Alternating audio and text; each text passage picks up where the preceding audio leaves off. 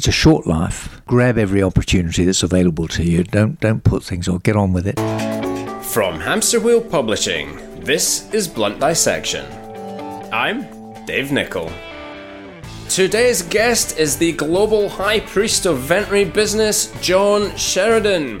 John is one of the profession's true trailblazers, and his journey stretches back to a wartime education during the Blitz, with his early clinical experience back in the halcyon Herriot era of veterinary practice.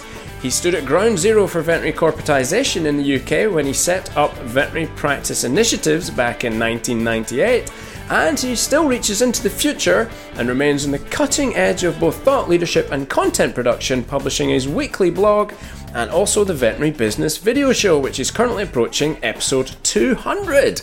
Now, did I mention that in addition to getting his veterinary degree from the RVC, John was president of both the British Small Animal Veterinary Association and the Veterinary Practice Management Association in the UK. He holds a diploma in practice management, the certificate of veterinary practice management, and just because he's showing off the certificate in veterinary practice administration. John jointly authored the Business of Veterinary Practice book and recently received the Pioneer Professional Member Award from Vet Partners, the only non US recipient of this award to date, and possibly, to my knowledge, the only recipient ever of this award. So if you're starting to feel a little bit like a sad underachiever, then trust me, you're not the only one in the room. I almost daren't go on to his roll call for speaking credits, which are insanely long and would take an episode in themselves to list. Suffice to say, John knows his stuff, and people, myself included, over the past four decades have been listening intently. John is one of my veterinary heroes and has had a massive influence in my career, so it was a pleasure to have him on as a guest at Blunt Dissection. Hopefully, I didn't come across as too much of a fanboy. Anyway, in the episode, he gives a masterclass in his forever charming way on how to take risks, network like a pro, push through fear, learn from other people, and how to start up a veterinary hospital. Plus, why no one but no one wants to be the average client. Plus, he practically gives away the blueprint for what the veterinary practice of tomorrow will look like. If that is not a valuable way to spend an hour of your time, I really don't know what is. So, I invite you to sit back and enjoy episode 6 of Blunt Dissection with none other than John Sheridan. Welcome to this next edition of Blunt Dissection. I am sitting in, I would describe it as idyllic this location. Um, I've got some extremely, extremely colourful. Are they lupins, John? Is that lupins, what they're? Yes. They're, I'm, I'm, reminded of a Monty Python sketch. um, an absolute riot of lupins. I don't know if lupins can be a riot. They're probably more orderly than that, but a gorgeous array of, of pink and purple lupins and a beautiful, uh, I would say, classic um, English country garden, and what is a beautiful um, late spring, possibly early summer day. Maybe this is the whole of the English summer we're getting in the in the last two days. And I'm in West Sussex again. Um, I seem to be spending quite a lot of time here recently, um, but that's that's not a hardship because it's such a lovely, lovely place. I am joined, and I am very, very excited to bring to you today um, John Sheridan. Now, I'm excited for two reasons. One, because uh, I can't think of anybody who's more encyclopedic and aware of everything that's just been happening in the veterinary profession over the last um, the last sort of three or four decades, and really seen through a lot of the the changes that we're encountering and and and, and ridden alongside it. But the other reason is, is quite a more selfish reason, and that is um, John is one of my veterinary heroes. So it's a it's a great privilege to be here and to speak speak with you, John. Uh, so welcome to the show. Thank you very much, Dave. I'm delighted to welcome you to my to my home, and looking forward very much to to a chat. So for so I know you, and, and we we've been friends for some time now. Um, but not everybody's in that privileged position. So I suppose the good start point would be maybe just can you give us a little background on your your journey? Um, you know where it all started. Let's maybe start with the question every vet gets asked, and that is, you know, did you always want to be a vet, and how did you get into this this sort of uh, this profession, and when was that? Well, no, I didn't always want to be a vet. When I was at school, I uh, I, I became more. I, I was clearly a sort of scientist. I mean, I was clearly not not a modern languages sort of a person. I was sort of science, was on the science side, and so biology was the thing that I found interesting. And looking back now, I mean, I'm convinced that whatever you do in life is very much determined by your teachers and by your family. And I just remember at school that my biology master, who was with me for, for, for a good many years, Sammy Cole, his name was, he he got me really interested, and I and I can remember one Founder's Day. We spent weeks putting together a model of a, a plastic heart and pipes and circulatory system, and we had red ink and blue ink, and we had you know it was great. It was really exciting. So so that clearly I was going to be a biologist of some sort, and I can remember when I was in the sixth form. There were 25 of us or thereabouts, and we had a debate one day, and everybody, but everybody was decided they wanted to be a doctor.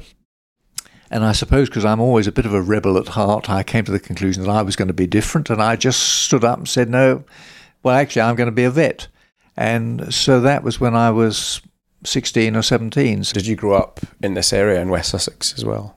No, I was I was a London boy. We lived in South London, and so my I was born in 1936. So my earliest memories were of uh, of the war and the Blitz and bombing. You know, we had two air raid shelters, and um, and I was thinking the other day, you know, as children, I don't I don't ever recall being frightened. I mean, it was just the way it was. You know, every night, of course, people spent the night in the shelter. But we, we lived in uh, we lived in South London, and then uh, Dad was working in uh, in London throughout the war. He had taken over from his father, who um, who had established a, a theatrical lighting company in London. And Dad, his dad died at an early age when I was the year I was born which was the year that Franklin Roosevelt had been uh, won his second election. So he was being inaugurated in the States. In uh, in the UK, Edward VIII was on the on the throne, uh, soon to uh, give up his throne for George VI. And presumably in Berlin or in the Black Forest somewhere, Hitler was planning war. So that was the sort of time. So so my early early memories was were of uh, of war.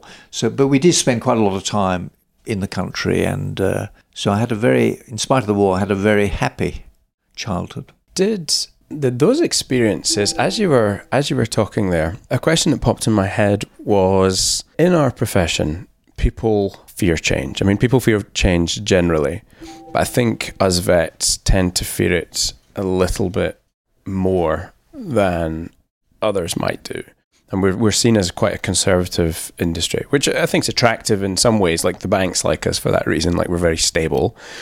But in terms of the environment in which we now operate, which seems to be changing at a far more dramatic pace, um, with technological advances, with changing ownership structures, with uh, changing uh, demographics and their expectations.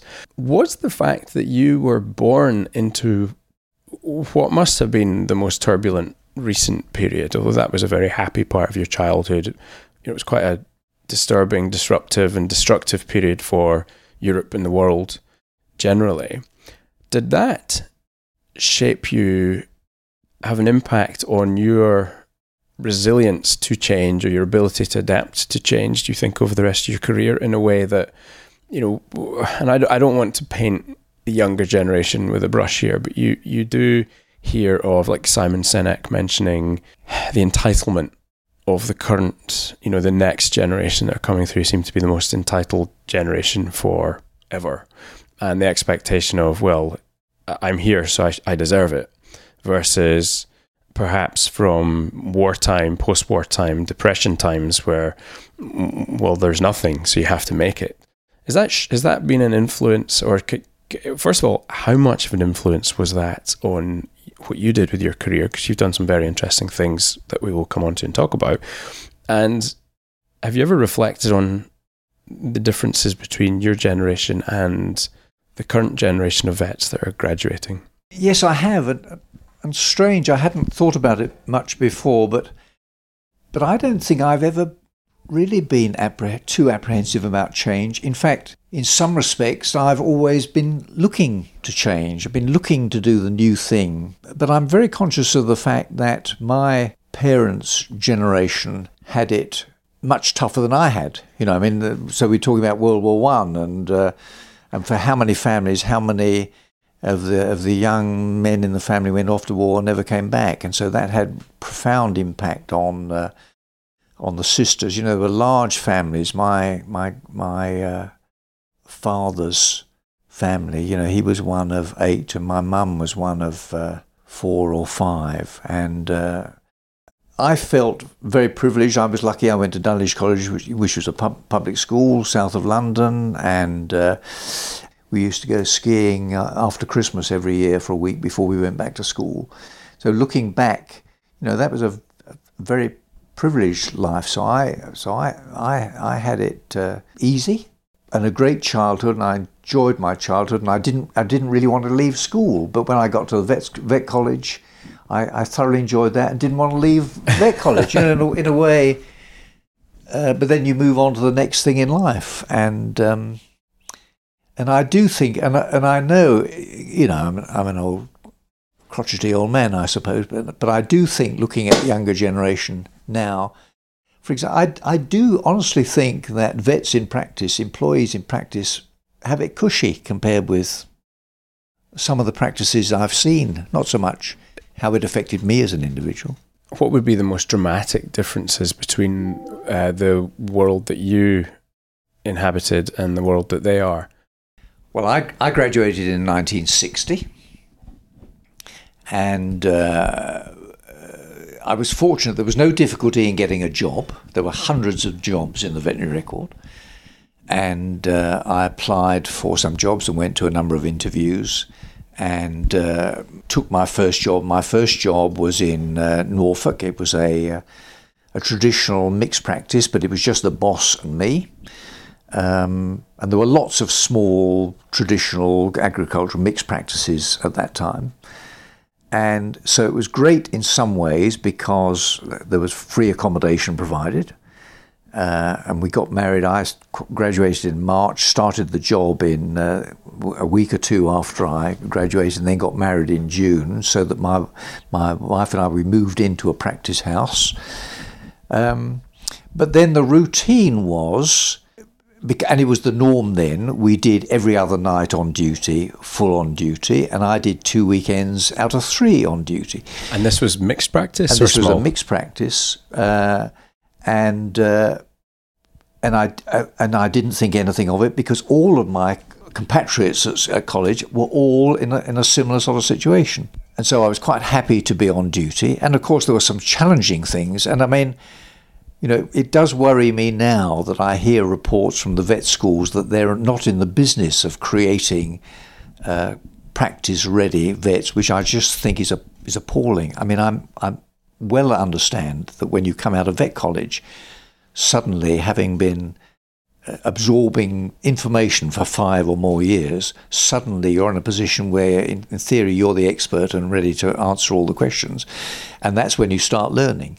And I can remember my first day seeing stuff that I'd never ever heard of or seen before at vet school. And you and you you bluff your way through it, and you have a boss that you can ask questions for, who is fairly tolerant, and you and you learn and learn very fast. But I but I didn't but I don't think I felt sort of stressed about it at all. Mm. Uh, it was the norm. And I can remember when we left college, you know, this fear of the Royal College and you're going to get struck off. At the time, uh, the the stories that went round was were that in farm animal practice you didn't need to worry too much about it. In small animal practice, the only thing you needed to worry about was was was embarking on some love affair with a gorgeous client. Uh, there were no other sort of reasons why you might got struck off. Right, right. um, it's the big, it's the big fear, but statistically, it's highly unlikely for a new graduate to get struck off. This is one of the things I learned researching the book I just written, and it's it's everyone's huge fear forever. Like when you're going to graduate, you know, and, and I, I recall when I graduated, people saying oh, you know, just get through your first 12 months without getting struck off and you'll be fine. But statistically, you're much the, the most likely year of post graduation. This was from New South Wales Board of Veterinary Medicine statistics. Um, it, I think it was about eight years post graduation was the most common time where people actually, and they don't get sued because that's that's highly unusual. It's a word we use and label, but they have a complaint of some kind that winds up as a disciplinary process through whatever licensing board is there. It's not usually a legal matter outside of the profession. Um, and so it was just interesting that that's like that's through the years what we're all terrified of, yes. but it's highly, highly unlikely to happen. Um, although d- different reasons now, because one of the things wasn't eloping with a, a gorgeous client of some kind. No, no. no I learned, you know, I've from that I, I I learned particularly with when I became self-employed when I the relationship that I had then with the registrar, Alistair Porter at the time, was a very because I had complaints uh, about me, not not from clients, but they were always usually from other vets because of advertising or or uh, practice plates being too large and those sorts of things. And uh, I, I had long, lots of long, gentlemanly, courteous correspondence with the with the registrar at the time which I think was no no no bad thing. I mean, I think it uh, it helped me develop as a member of this great profession of ours that I'm proud to have been a member of this profession for a good many years now. You're alluding to in those conversations with um, with the college, and that's something that today we have to worry a lot less about in terms of, you know, certainly when I first entered a veterinary practice when I was 13 and was asking questions that weren't always medically oriented um, and more about the marketing side of things even then. Asking about okay how, like how do you get clients and things like that? And just getting blank looks back from the principal saying well you know the, the, the, it was a brass plaque on the door and a, an advert in the yellow pages that was fairly low key that was that was it. Otherwise you would get a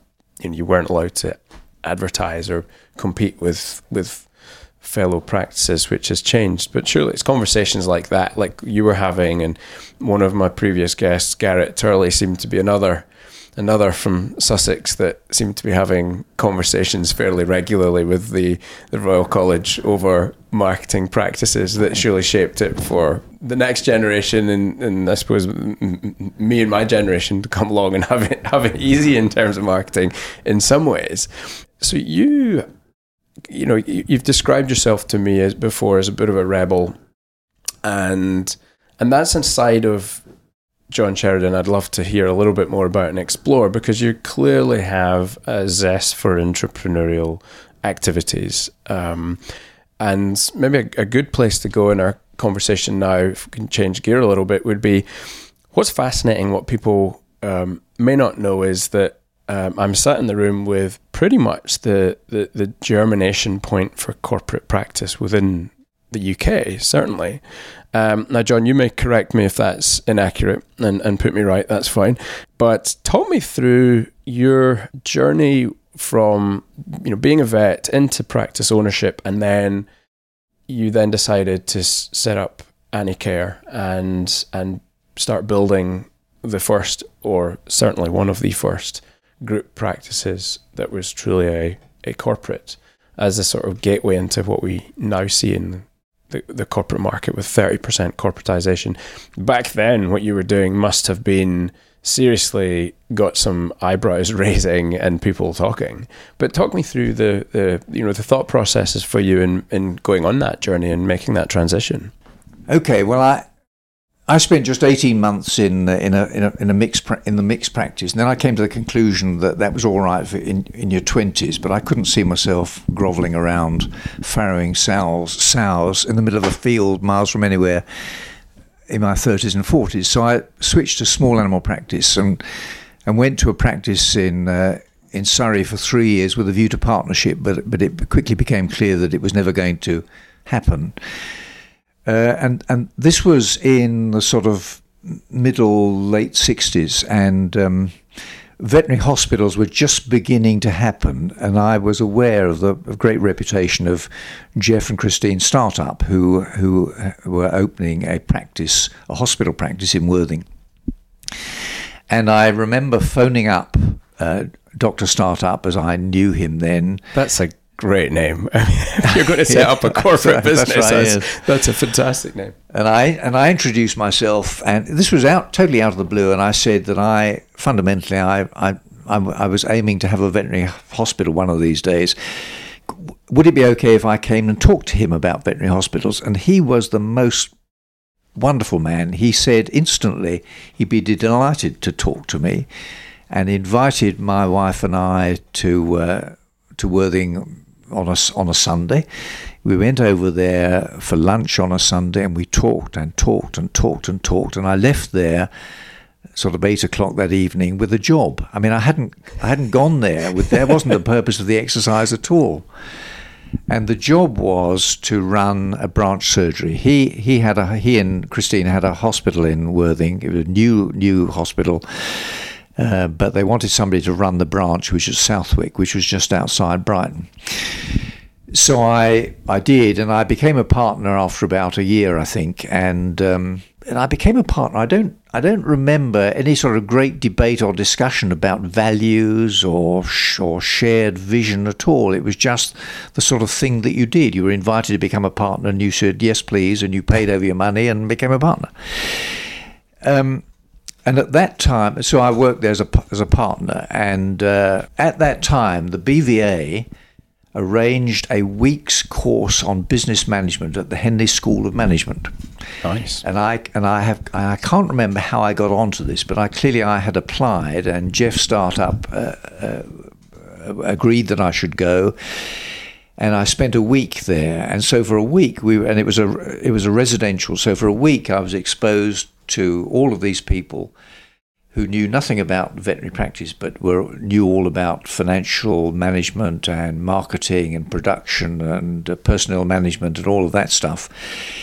And I and I really got into that and was excited about it. Came back to my branch. It was at the time that Beeching was reorganising British Rail and cutting a lot of. So there was the, the Beeching plan, and I came back and quietly produced a business plan for my end of our practice. So I was running a branch practice in Southwick, just outside Brighton, and I could I had this vision for Brighton of. Uh, of a central hospital and branches feeding into the hospital, all of that sort of stuff. And I and I put together a written business plan, and uh, and at that time there were we had two other partners who joined the practice, and I presented my plan to my to my partners. At the time, everybody was madly busy. This is the trouble in veterinary practice. Partners have little time to talk to each other about anything. And regrettably, my plan was never really debated or discussed, and I got increasingly sort of cross about it. And to cut a long story short, I uh, I felt angry and I uh, and I resigned my partnership. And uh, it was it was strange because at the time I was getting sort of lots of tummy aches, and uh, you know, was I getting an ulcer? I have no idea. Anyway, anyway, from the from the day I offered my resignation, I never had another tummy ache from there on. Uh, but I had no idea what I was going to do. But then, and a, and a lot happened. I had to give six months' notice. And at the end of the six months, I bought out my end of the practice. So at the end of, so this was in 1971. So I now was the owner of a single-handed small animal practice. So I you, was. You, you um, bought the branch surgery. I bought the branch surgery. Yeah, right. And um, I was ambitious uh, in the sense that I had a, I had a vision of, of, of where I wanted to go. I didn't want to become the sole principle of a large organisation. I'd, because I'd seen a lot of practices, particularly in Norfolk at the time, there were very large, well-known practices with the big boss with lots of branches. And the problem is that when the boss uh, gets old, you get sort of a bit of a, rebel- a rebellion from the branches, and, and these practices broke up. So I didn't want that to happen. I didn't really want partners because I had had enough of partnership for the time being. But I could see that there was potential in Brighton for new practices. And I found some premises, uh, rented the premises, set them up uh, as a veterinary practice, put an ad in the veterinary record, and the ad simply said, I'm looking for a colleague to open a new branch. Salary will be zero, but you will have a list of people uh, you will employ your own staff. We will share nights and weekends. Uh, I will help you run the business. And at the time, I had some fairly basic management ideas about bookkeeping and so on. And uh, and I remember it as clear as anything. Uh, uh Rex Chandler, who was a Cambridge graduate, uh, my age, came and saw me, and we hit it off straight away. He started with a, a nil salary, but instantly he had a few clients and we shared nights and weekends, and it and it was an arrangement which worked extremely well. And so then I I bought a branch practice from somebody who had uh, who who wanted to sell a branch in Brighton, and then opened up a couple of uh, uh, new practices. And, and I discovered that what I was really doing was some sort of a franchise. I didn't I didn't underst- I didn't at the time know anything about franchising, but in return for um, I provided management support for which I received a payment which was which was linked in some way to practice turnover. And it was a very good arrangement in the early days. I joined the British Franchise Association and got involved with people like Prontaprint and Kentucky Fried Chicken and talked to all of those people and, and learned a bit. And then problems arose.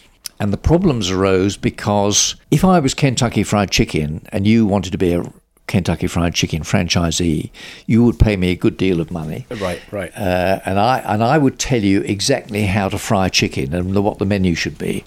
And so you would follow my rules to the letter because if you didn't, the arrangement would break down and you would go out and the next person would come in. Now, of course, that wasn't the case in vets. I had no control over uh, over the way they ran their business. I found it very difficult.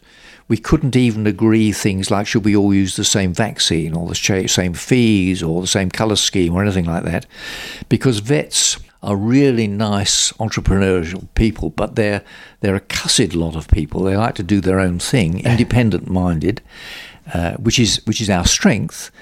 But then that creates problems. So I couldn't I couldn't couldn't make it work, and I and I, and I I didn't want to break down the friendship because I had, had really good friends and colleagues with my franchisees. And so I, I, I uh, said, well, we'll change the, the model now. You can continue to use the name if you want to use the name and pay a fee. Um, but it would be a vol- more of a voluntary organisation because by then I'd got really interested in in the business side of practice, there were only two other people uh, that I could think of, and they were uh, Dixon Gunn and John Gripper. As far as I uh, we're looking back, they were the only people offering management support and advice, and so I decided that that's what I do. I had a little bit of knowledge from Henley. I went over to the States. I went to some AHA meetings and um, VHMA meetings over there, met various people. I used to go over to the States, learn what I could learn, come back over here, and pretend it was knowledge that I'd had for years and promoted it and talked about it and wrote about it and and gradually and, and I and I spoke at meetings and gradually people would ask me for advice and I'd go to a practice and and write a report and so on. So gradually, gradually, gradually, I built up a, a management consulting service. And had you exited the practices completely at that point? What what had happened you know, did you sell them to your existing partner slash franchisees, uh, or how did that bit wind up? Well, the plan the plan went wrong really because I this was by now we're we're talking about 1984 five, and I had opened a new a brand new branch in just outside Worthing, the other side of the river, which created some problems with with the vets in the other side of the river who thought who, who, who, who fundamentally said to me, you know, we're all tied up here. We've got enough vets in the area. We don't, if we have any more vets, it's going to dilute the market. And I, and I argued strongly that if I was wrong, I'd be the one that suffered. They wouldn't suffer at all. Anyway, I set up this branch and found a franchisee, but within a week, I knew that she was the wrong person. So quickly we parted company, but it meant then that I had to go back to being a vet all over again, starting from scratch, a one man band as a franchisee at the same time as I was a franchisor and trying to run a management consultancy. So you got sucked back in. So I got sucked back in, and for a year I was really, uh, yeah, whizzing. I mean, really working very hard until. Uh, so it, it, it, it probably def- deferred things for a year or eighteen months. Right. And and what happened next after that? Well, the next thing that happened was that I was running now a full. So I'd stopped being a vet in 1985, 86. I stopped being a vet. Yep. And I was a full time management consultant, and I had a, a stand at BSAVA Congress every year, uh, and I had built up. Uh, I hope, a reasonably good reputation and was fairly well known. I used to go to the States a lot to learn what I could learn. I went to the VMI, the, the institute that Purdue University, the Joint Institute with uh, AHA. There were four modules, and I think there were still four modules. I went, so I'd used to go over to the States on a Thursday, go to Purdue, work with the group on Friday, Saturday, Sunday, fly back Sunday night and start work on Monday morning. So I did, I think, four or five modules. Yep. And, and that was a huge education for me because I met a whole lot of people that I would never otherwise have met, learned a great deal. And, uh, and was really a full time sort of management consultant. But the next thing that happened was that it was clear, and by then I was doing quite a lot of practice valuations and I was valuing practices, and I get the practice accounts, and I could see that there were a lot of partnerships when it was John Smith and, and Mrs. Smith who were the who were the partners. John Smith was the vet, and Mrs. Smith wasn't the vet. This was in the um, late eighties, early nineties. It was clear then that there were already practices who were in in effect part owned by non vets. So when I used to go to the States and I could see what was happening with corporate practice in the States, uh, met up with with two people, with Peter Beaumont in the States, who was a, who was a British vet, uh, and with a, with a couple of other people, and we agreed that we would put together a business plan for a corporate practice in in the UK. Uh, although at the time, it strictly speaking wasn't wouldn't have been allowed by the Royal College we put together a, a, business plan, which I thought was a pretty good business plan. It was about a centimetre thick, I remember. And it was becoming clearer and clearer. So by now, I suppose we were in up to the sort of 90, 94, 95. It was becoming clear that the Royal College were less sure about their position. I mean, it, I don't think there was any sort of dramatic decision making. It just it just happened slowly but surely. The Royal College started to recognise that other people could own a veterinary practice as long as nothing interfered with the ethical relationship between a, a vet and a client and the Royal College. That was the ethical relationship which had to be maintained. And so we we we did a deal with uh, with a large firm of international accountants who agreed to to create a bit a better business plan, the business plan that we would need to raise money at no charge but in return to a fairly substantial sum when we raised the money. And so I can remember one winter spending most of a lot, great deal of time in City of London, going around talking to all sorts of people. And I was, t- you know, a total amateur at this. It was an absolute, total new world to me. Uh, but the other members of the team were more au fait with that world than I was. Looking back, we spent a great deal of time trying to raise the money and we did raise the money, but we didn't raise as much money. As, I mean, I can't remember the numbers, but I think we were looking for eight eight million, and we around three and a half million, or some something those those sorts of numbers. And we started buying practices. And looking back, why did it go wrong? It went wrong, I think, because we spent more time on raising the money, and not enough time on saying. So, what do you do when you suddenly discover that you own four or five practices around the country. What practically do you do? How do you manage practice from afar? Those sorts of issues. Um, but in 1996 7, we started buying practices and we bought, I think, a total of 36 or 37 practice units. I switched from being a self employed chap, I stopped being a vet, I gave up my consultancy. I became an employee of the company, of, of um, veterinary practice initiatives uh, until I retired as a as a yes I retired as a as an executive director. I was chief veterinary officer for the company in 2003, but remained on the board until 2005. So I was a non-executive director then for a couple of years, and it and VPI went wrong and it went wrong for a number of reasons looking back. But I think fundamentally our pr- problem was we ran out of cash. You know, I'd already been talking about businesses failing because they ran out of cash more than, than because they were unprofitable, and that's exactly what happened with us. And you know, it's history now, but VPI was taken over by CVS, and uh, the practices that we had then are, as far as I'm aware, very successful members of uh, the CVS uh, empire. So much to go into. Fascinating to sort of hear that. Um, I was actually was speaking about money. One of my first questions was: Was access to money? I mean, I'm talking when you first bought into the partnership.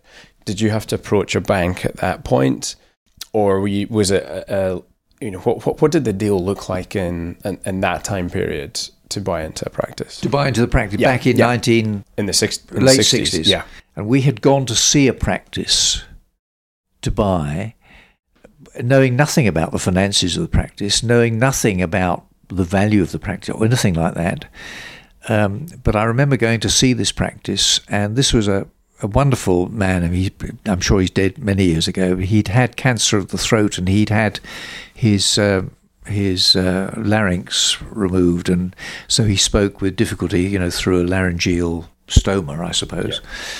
Yeah. Um, but the standard of practice in those days, in this this practice, which was a well-known practice, uh, cat spays were taken in. Spade today had a had, had an abdominal bandage and hospitalised for a week, and then the bandage was taken off, and they went home a week later looking back at his dispensary, there was nothing in his dispensary uh, except there were different colour aspirins, and he had brown little brown heart and tonic tablets, and you know the standard of medicine was just was just awful. And um, and was was the body bandage on there because there were no ligatures applied? Like uh, you know, you hear of the straight. the straight answer is I I don't know. It's just I have this sort of vague memory of and, the, and because of ill health, and he didn't drive this vet. And if you phoned him up and wanted a house call, he would ask you which was the best bus to get and how far he'd had to walk from the. you know, it was that sort of a not quite ambulatory. So, so it, it it opened my eyes to the state of this particular practice, and in fact, there were lots at that time. There were lots and lots of practices like that. I know because I, you know, I saw a lot when I started doing providing a consultancy service. At the startups, I uh, yes, I don't I don't remember a great deal of debate. Um, I, I it was partly financed by Bank of Dad and partly financed by bank loans. The bank was very happy to provide the loan. I don't ever remember putting together a business plan. Uh, it was just uh, a word. I'm sure that I'm sure the loan was secured, uh, perhaps my, by my dad a reputation of the of my uh, senior partners, and that was enough to raise them so that, so that the money wasn't an issue, and I and I was and I was able. I, I mean, I can't remember what I was earning then, but I was able to pay back the loan without any great difficulty. From that journey through your formation of the corporate model, and just your journey through life as a veterinarian, what what are the top sort of maybe two or three lessons that you've taken away? You think if I if I do it again, I do it this way, or perhaps we really did that bit well. That would still stand up today. Does anything jump out to you when asked that question? I, I believe in practice. I'm a firm believer in practice. How well how well you do in a career in veterinary practice as a veterinarian, as a professional, depends very much on on your first boss. My first boss was he had no business sense at all. He was a wonderful vet in the old fashioned sense. The way he related to his clients, communicated with his clients, his reputation for honesty, uh, for reliability. If he said he was going to do something, he did it. Um, was just wonderful. And the way he allowed me to do stuff. I mean, in my first week, I went to see a, a heifer that was calving. I knew I wasn't going to be able to calve this uh, this heifer. I could feel three three feet.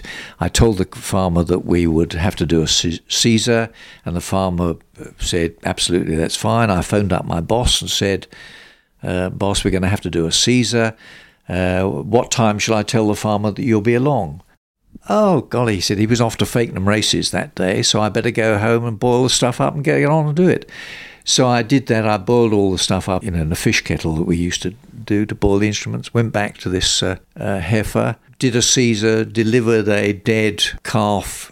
Was it a schistosomus? It was where the abdominal wall doesn't uh, didn't fuse. So the calf was dead.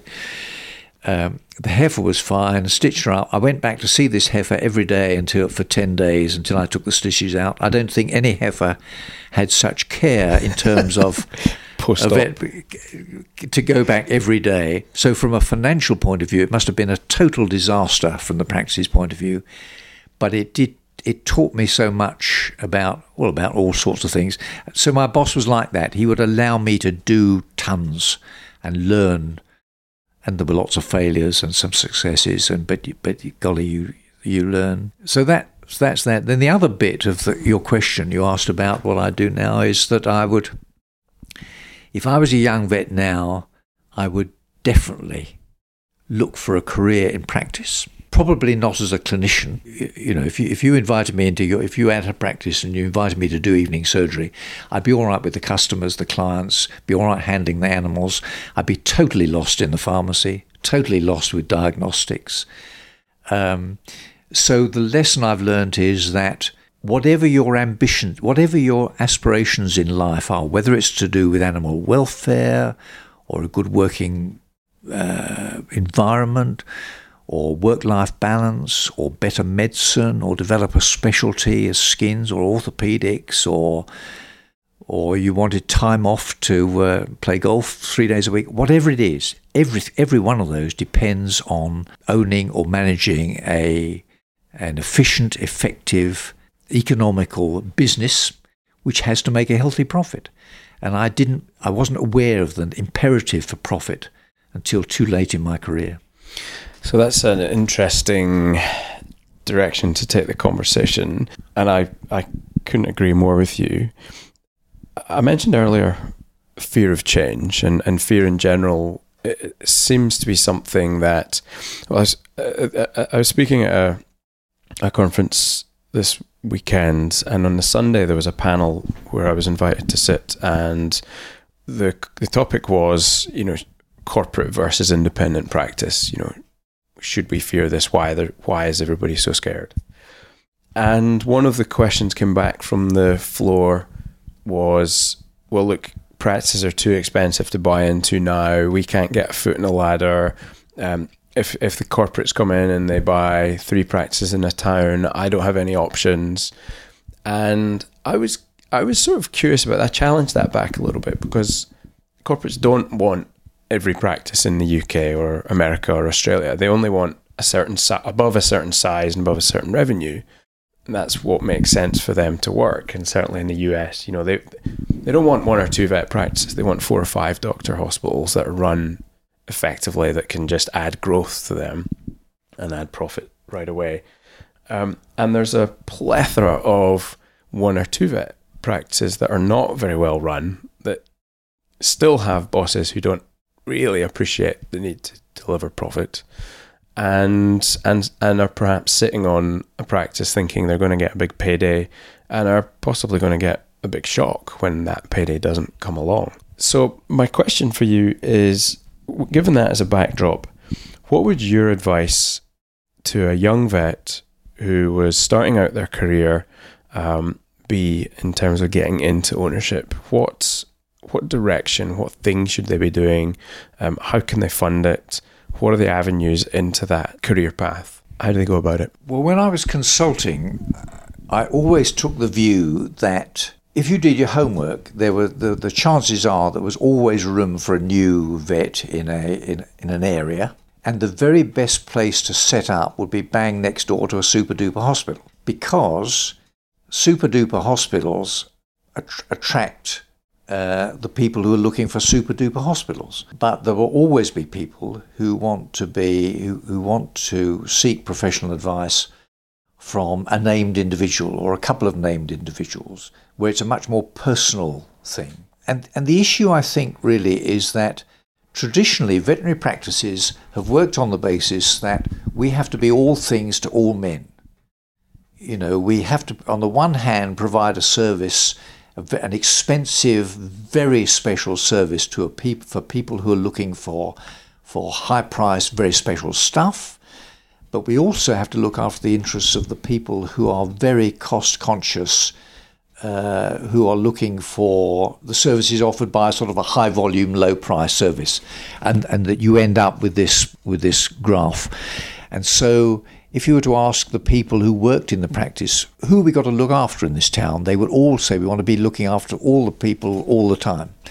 And so if you asked a practice where was their niche in, in this on this graph, they would say, well, somewhere in the middle. We like to provide a a, a, a good standard of service at a, at a realistic, uh, fair price, whatever that is, to uh, f- to a f- to a, fair number of people. And the trouble is, the clients now don't want to be average. Who wants to be average?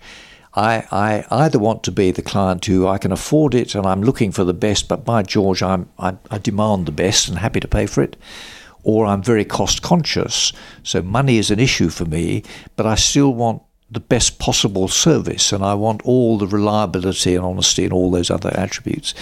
And so I think increasingly it's a question of, of, of selecting, and I'm not a marketing man, but isn't this what marketing people say? You've got to pick a niche, you've got to, you've got to find your little bit. You asked me if I would be, or I had assumed you'd ask me, did I want to be a vet again? Yes, I would want to be a vet again. I would want to be a practice owner. I doubt, I don't think I want to be a clinician again because I, because I've, I've sort of done that but I would I would pick a niche, and um, and it might even be, you know, I'm only concerned with people who own Cavalier King Charles Spaniels that have congestive heart failure. I mean, it might be a tiny little niche like that.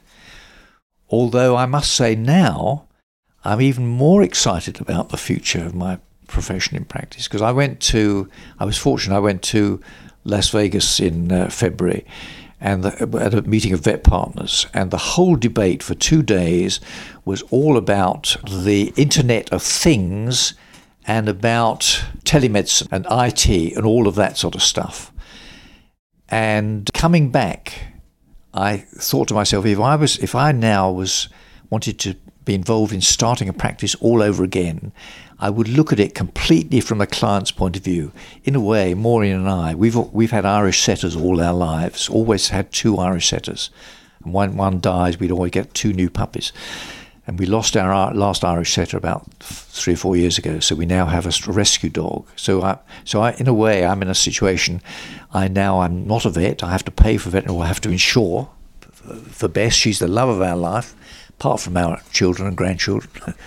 um, so if I was a if I was a pet owner now, looking for a vet in an ideal world, I ask myself what I would what would I be looking for, and I have this vision. I could I could tell you what it is that I'd be looking for.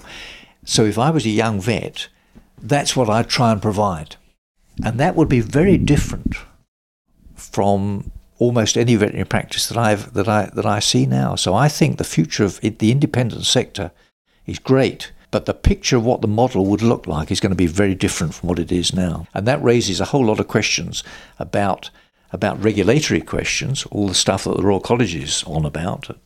Um, but, but the future of what actually happens over the next 20 or 30 years won't be determined by the Royal College of Veterinary Surgeons. It will be determined by the marketplace, by the entrepreneurs, by the providers of the services demanded by the customers. So, what are the big questions then? Are any of them on the tip of your tongue? If I was a pet owner, I mean, the questions sort of come later, really. And, and, I, and I have to say, I'm a little bit disappointed because I, I'm a member of this of SPIV, yes, the, the SPIV discussion group. And when the when the Royal College announced that they were conducting this um, survey, and I'm absolutely sure that it was the right thing to do. They had to, they had to do this because they have to they have to they have to know what the profession is thinking about. And I do get the impression from talking to vets and monitoring those discussion groups that it's all a bit negative. You know, we're, we're very defensive. You, as a, as a profession, as a profession, we're, we're, we're conservative. We don't right, want the change. Right. And we so defend to the hilt. You know, and it still happens now with veterinary nurses. Yep. Uh, doesn't it? You know, I mean, I I, I can recall when when we when when I was climbing the presidential ladder and BSAVA. Great debate about uh, about RANAs as they were then, registered animal nursing auxiliaries, and the debate about nurses and what could nurses do. And I think the frustration caused by some, uh, in the minds of many nurses, is because vets want to hang on to what it is they're doing. You know, no, nobody can do an intravenous, take blood as quickly and as efficiently as I can. There's the trap of um, we, we think we think we're that's right. We think we're specially we're good at everything as right, Right. In a way, I mean, I, I'm aware now that it's difficult for vets to find qualified nurses because qualified nurses come into the profession wildly enthusiastic and then they seem to go off and have babies and families and so on and don't come back into the profession. And I, I mean, not that I know, I'm an old, I'm an old man of the wrong, of the wrong gender, but, I, but I think the frustration is that they haven't, their, their skills and expertise aren't used by their employers. And in a way, so that's our fault. It's the fault of, of my profession.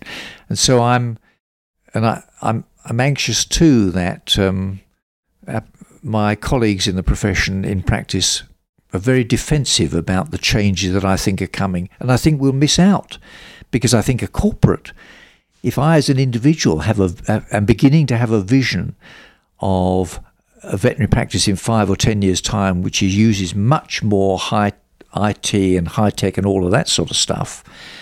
Um, if I'm thinking about that, if I you can bet your bottom dollar that the corporates are thinking that way too, or at least some of the corporates or some groups within the corporates are thinking that way.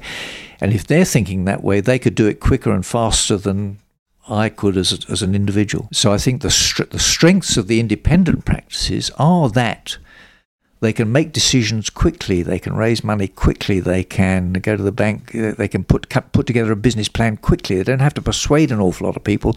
They can just start doing it. How does an independent practice, you know, I, I agree with you, the the cost of the projects that are in the pipeline.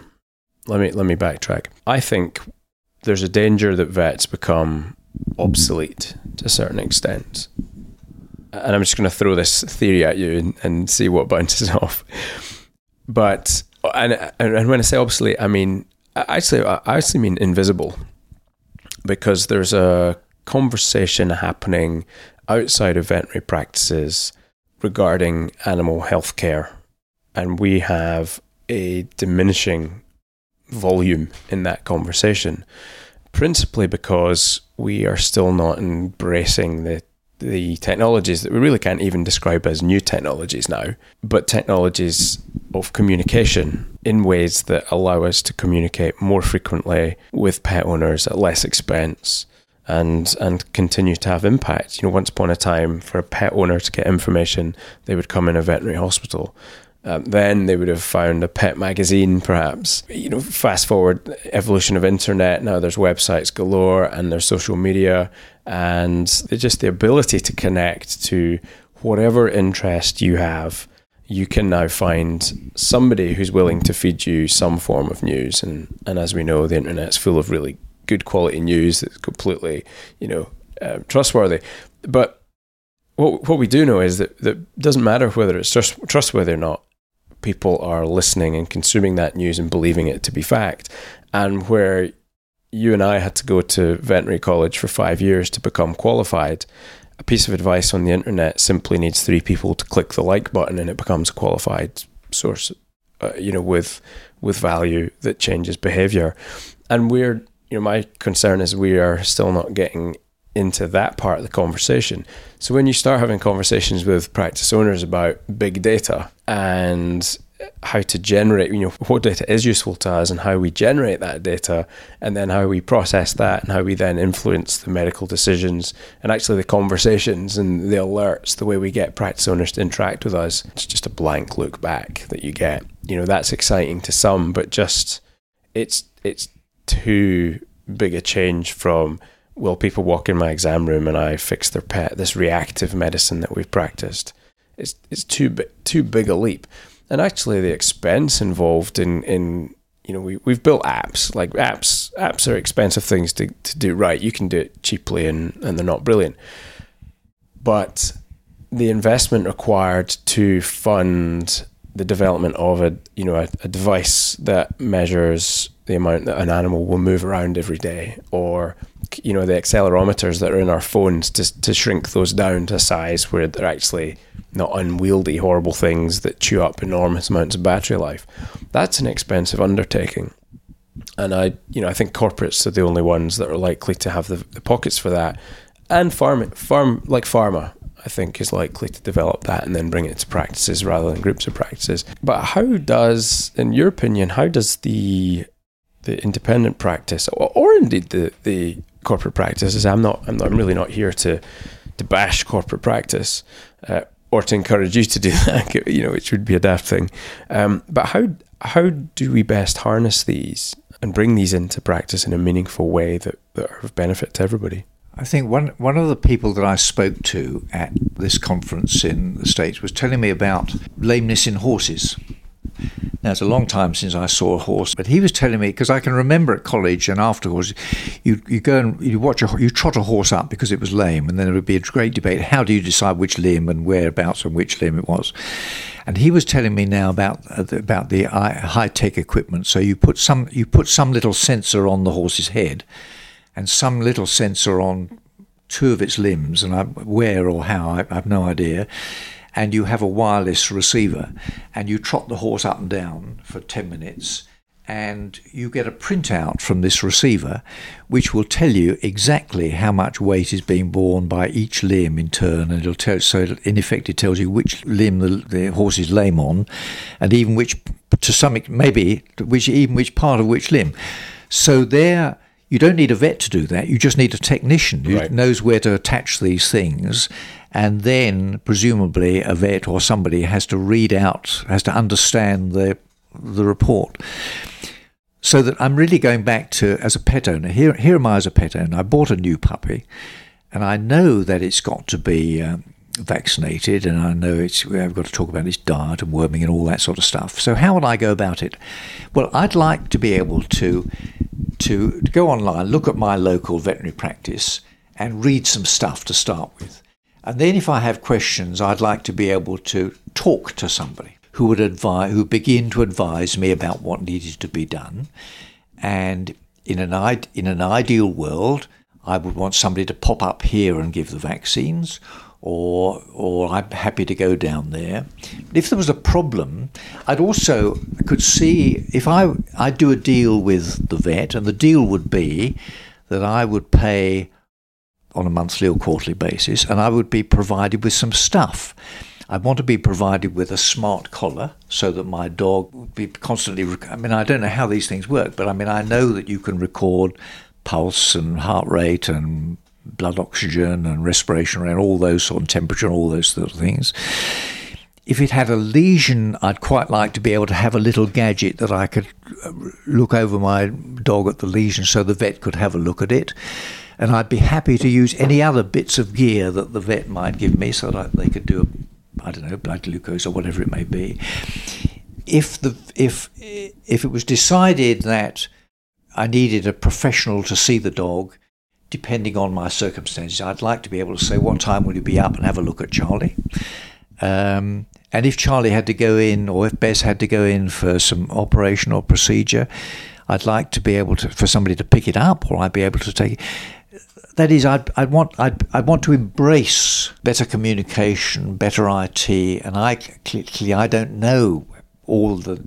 I mean, I just I was just amazed. I know now, you know, this this internet of stuff that fridges, televisions, hoovers, almost anything in the house is is now is a computer is computerized, isn't it? It's connected right. with other things, that's smart meters and all that. Skynet is alive so, and well. Yeah. So that so that's a that's a world which is is totally beyond me as an individual as an individual, but I'm aware that it's happening, yes. and I could be excited about about its impact on my profession. So that, as you say, the role of the vet is likely to be a very different specialist bit of that service, and the nursing bit a specialist bit of that service. But the the technical the technical expertise, um, we've got to embrace that technically. And, but I do understand that that will raise regulatory issues for the Royal College, uh, but they will be raised and discussed and determined and it will happen. And as always, the regulatory bodies in this country and around the world will adapt what their their attitude to what's happening in the marketplace. It happened with advertising. It happened with um, well, particularly with advertising, and particularly with discussion about fees and all of those things. All of those things have happened, and two or three years later, the Guide to Professional Conduct is adapted to take account of what's happened in the marketplace already. That's a, a fascinating overview. So let's let's change pace, and I'm going to we always wind up an interview with some of the, the more rapid fire questions. So, John, over the course of your career, are there any habits or routines that you've gotten into that have helped you build success? And I'll chuck in a part two of that question, and that is, you know, no, no one in any career goes through it. You know, nobody ever achieves any success without having eh, significant and meaningful failures along the way as well. And so, are there any habits or routines that helped you overcome those moments in your career? And probably heavy drinking isn't a good answer at this point. no, okay. no that, not for me. although I was, I, I, used to smoke a lot. I, I, I used to smoke very heavily. In fact, I used to smoke yeah, but I'd have a I'd have a cigarette between each consultation. I'd light a new cigarette and put it out. Anyway, that's a, that's sort of history. Um, so I haven't smoked for 30, 40 years. Uh, habits? No, I, I, I can remember a long time ago thinking to myself, why is it that that sometimes I can wake up in the morning and feel absolutely on top of the world, fine, and other days I can wake up in the morning and the circumstances haven't changed, and I feel down or crotchety or, or something. And I came to the conclusion it's because there's a danger that my attitude in life depends on the attitude of other people. So, I, so the conclusion I came to was that I would try never to let other people's attitudes influence me. That it was all up here. It's always all up here, and it was it was down to me. And I've and I've tried to, to follow that, and I've always tried to. Uh, I suppose I'm a half full, right, half, a glass half full man. Um, and how, did you did you do anything to cultivate that when you so you had the observation and the self awareness moment? Did you do anything to try to cultivate positivity? No, I, I don't think so. I suppose the the only habit that I've got into is that I, if I have jobs to do, and I've always got, we've all got jobs to do. I try and I'm working it always to do the the tough ones first. Get out, get that stuff out of the way, so the exciting stuff I can move on to. I, I, so I suppose I'm. I just am. I'm fortunate to be an to be an optimist, and I and I can tell you how not. I mean, I've I've had lots of failures. I can tell you how not to franchise. I can tell you how not to start a corporate. uh, I can tell you that running a business successfully you have to be you have to you have to look at the big picture you have to be excited about the big picture but what makes a, success, a business successful is the little stuff. The phone has to be answered now. That letter has to be answered now. You know, the, it's the little stuff. And it's the same with, you know, I, you mentioned a lot of independent pract- veterinary practices that aren't performing financially as well as they owners would hope, and therefore aren't as valuable as their owners would hope. And the, the, the secret, I'm sure, is that because we're and this is old stuff, because we fundamentally run fixed cost businesses, is to think, looking at the big stuff, think bold.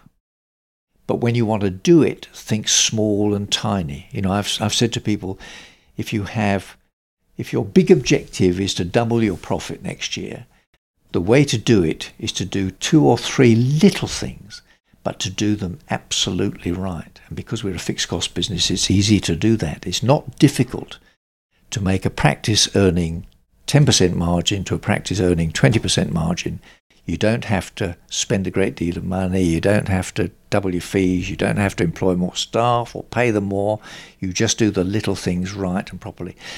And, and if I could add one last thing, I've always believed in my consultancy role is that whatever's going right or wrong in a practice, anywhere in the practice, it'll show up in the numbers somewhere. So I'm a sort of a numbers man. I like when I was in my consultancy role, I always wanted to look at the numbers, not just the published financial accounts, but management accounts and some other numbers.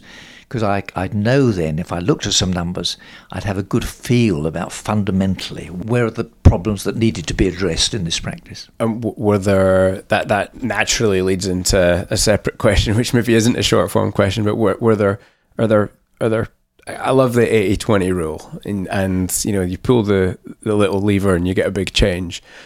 W- was there a common two or three things that you saw in every practice where that's that's always the problem from the numbers? I think the big problem is that vet the veterinary don't under, don't really understand what's really going on in their practice if you were to ask a vet how well do he know does he know his practice, they would give themselves a score of seven or eight or nine out of ten, I suppose, because they do know the they know the good clients and the bad clients. They know the strengths and weaknesses of their staff. But if you ask them simple management numbers like how many phone calls did you get yesterday? How many were converted to an appointment? What was the occupancy of your consulting room? I mean, those simple sort of stuff that any manager in any sort of a business will know Vets don't know that. And they don't know it, I think, partly because now every practice is computerized. So you have masses and masses of data, but not enough information. Right. You know, it's, it, it's, they have to determine what is in what information do I really need in order to make the decisions that I can only only I can make because I'm the owner of this practice. So so they get their accounts from the accountant, and, and they tell me that they get management accounts from the accountant. Accountants shouldn't be creating management accounts. Accountants should advise by all means, but it's the practice owner or manager should decide what numbers have I got to look at every Monday, once a month, once a quarter. One of the big lessons I learned when um, when I went to Henley School uh, School of Management back in 1960, whenever it was, there were about 20 of us, I seem to recall. One of our numbers was Peter Storie-Pugh. I don't know if you know Peter, Peter Storie-Pugh was a very well known member of our profession. He was president of the Royal College, president of the BVA. He was a, a prisoner in Colditz in the war and escaped from Colditz. He was a, a great man. He told us that he, at the time he was a lecturer in Cambridge at the Cambridge School and he owned a pig farm, a big pig enterprise. And he told us about business, uh, management by exception. And what he told us was that he had a list of KPIs, key performance indicators, about pig farms. And every Monday he would meet his manager at eight o'clock on a Monday morning. Uh, with and he would have this report in front of him. He wasn't in the least interested in all the things that were going right. They were on track compared with budget. He was only interested in the three or four or five things that were going off key.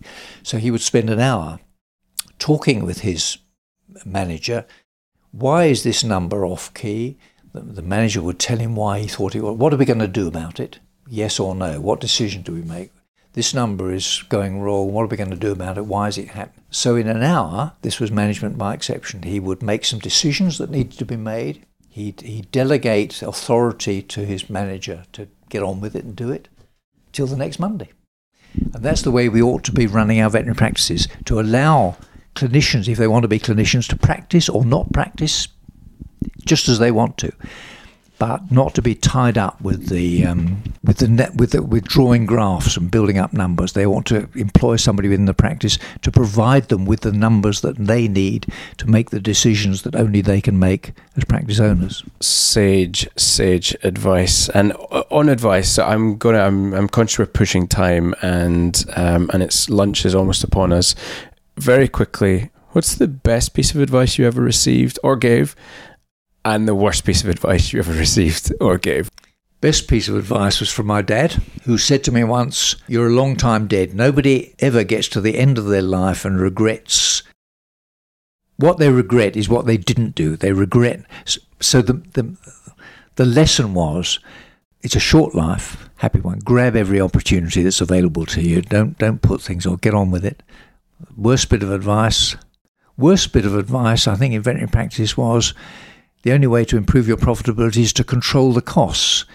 Uh, if by controlling the costs it means it means cutting down on the costs, that's that can be bad advice. Controlling the costs in the sense of understanding the costs is good advice, but it's much easier to build the top line. Brilliant, John. I could talk to you for hours and hours. And unfortunately for you, you don't live too far away from me, so that's not impossible. Thank you very, very much. That was a an absolute pleasure and delight. Where can people learn more from you or catch you online um, and to, to find out more about what you're doing? Uh, I know that you you publish a lot of content, and we, we haven't even gotten into talking about the Veterinary Business Video Show, which is on show number 193, which has been going for like seven years. And you publish, you know, monthly digests of all great stuff from around the uh, on on the web concerning veterinary medicine, and you blog, and and really you you put me to shame. so where can people catch some some of this, and, and where can we give John Sheridan a bit of love? Well, that's kind of yeah. I, I mean, I, I, I run a membership website. It's it's uh, veterinary veterinarybusiness.org, veterinary all one word dot org. And always happy to res- receive. Not not very good on phone calls because I sort of pop in and out, and I'm involved with other things. I I've just qualified as a first responder and I play the saxophone, so I do other things apart from that. But always happy to receive emails, john.sher at btconnect.com. Perfect. John, thank you very much for being in the podcast. Great fun speaking to you. Thank you very much.